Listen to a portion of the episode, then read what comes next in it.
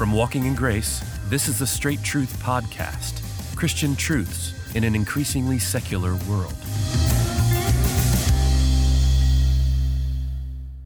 Pastor, Founders, we seek to be in all things in every ministry a word centered church. That goes from the pulpits down to the leading of the music to every ministry that we have here. We want to be a word centered church. And in fact, that's based off of a text like 1 Timothy 3.15, that the church uh, of the living God is the pillar and the support of the truth, the first principle of the church. I wonder if you can articulate, what, what does it mean for a church to be a word-centered church? Yeah. Um, so the passage you just referred to, I think, is a, a great example of what it means to be a word-centered church. Paul writing to Timothy says, I hope to come to you soon.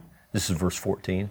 But I'm writing these things to you so that if I delay, you may know how one ought to behave in the household of God, which is the church of the living God, a pillar and buttress of the truth.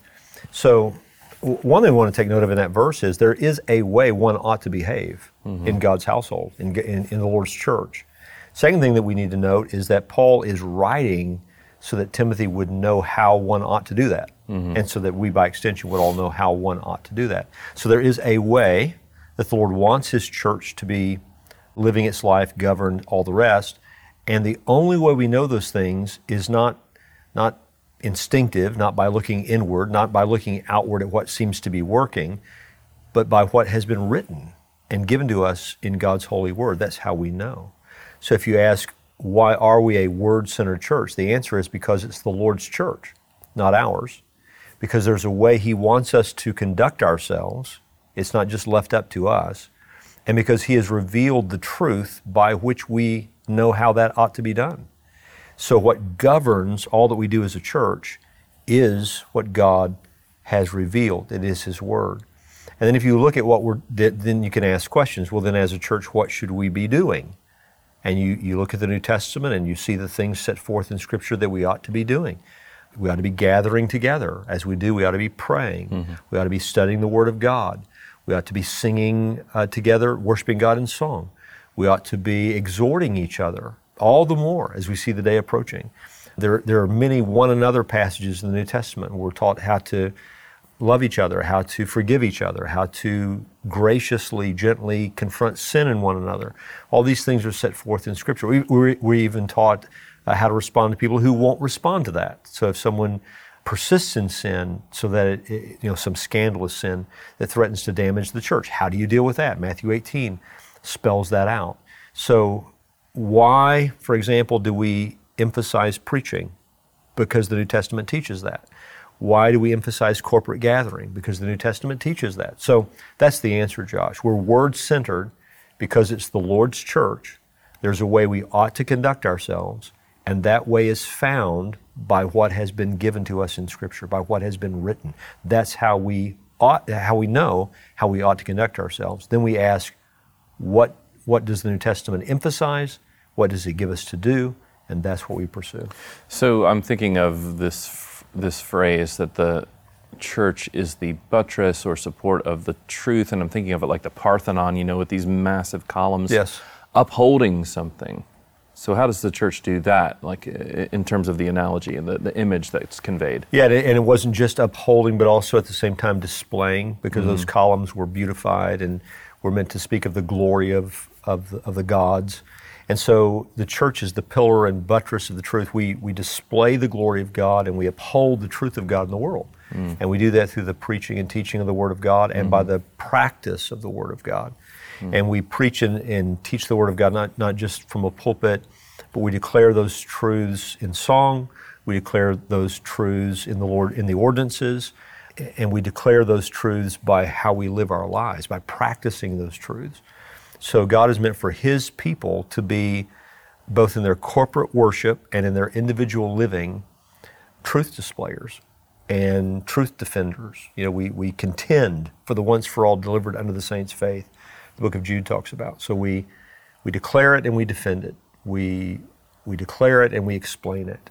We declare it and we practice it. Mm-hmm. And in these ways, our God is glorified. And there's kind of like a built in safety to this, um, too, for churches. Um, if you've grown up in the church or have any uh, experience with the church, you know what the church really does. Um, but sometimes, um, uh, because there are, know, there's so much pragmati- pragmatism in the culture and among churches especially, um, what gets lost sometimes in those situations is the Word of God as being the central component of why the church even exists and what it is intended to do. And so, by being a Word centered church, we know that our core principle, the, the defining aspect of all that we do, is to glorify God by upholding the truth of His Word in all things. And it's all it's all laid out for us in the scripture. Yeah, amen. Exactly. Safe about yeah. that. There is a way we should conduct ourselves. Mm. There is a way, and the way we know what that is is what has been written. Mm. And Paul says, "I'm writing these things to you so that you may know." There, I mean, this is how you're going to know mm-hmm. how one ought to conduct himself.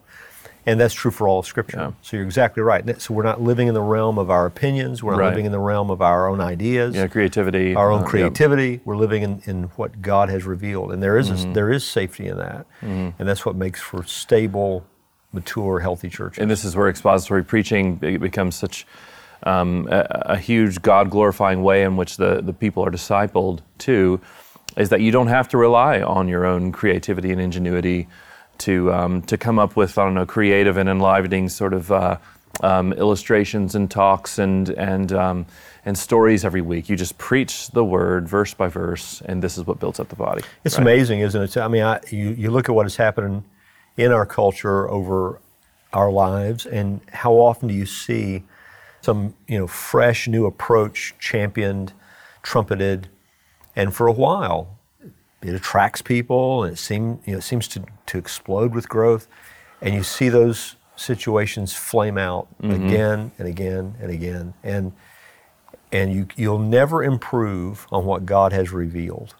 You'll never improve on what God's Word says. So, you know, when I first came here 24 years ago to this church, you know, I, I, I put it this way, and it's sort of a simplistic way, but it served us well. I just said, you know, we're going to be just dumb enough to to take God's word at face value and do what it says. Mm. It's gonna, mm-hmm. just going to take it at face value and practice it. Mm. And the Lord has immensely blessed us over mm-hmm. these 24 years because we were smart enough to know that we're not smart, yep. um, wise enough to know that we're not wise. So we're going to trust in what God has revealed and, and strive to, to believe it and obey it. And God blesses that. Thanks again for joining us for this episode of the Straight Truth Podcast. Now, Straight Truth is listener supported. So if you'd like to find out ways how you can help us to continue to produce this podcast, you can go to our website and find out ways to do that, straighttruth.net. At that website, you'll also find links to all of our previous episodes and our social media channels, so be sure to check it out. Straight Truth is a production of Walking in Grace Ministries, the preaching and teaching ministry of Pastor Richard Caldwell. For more information, go to walkingingrace.org.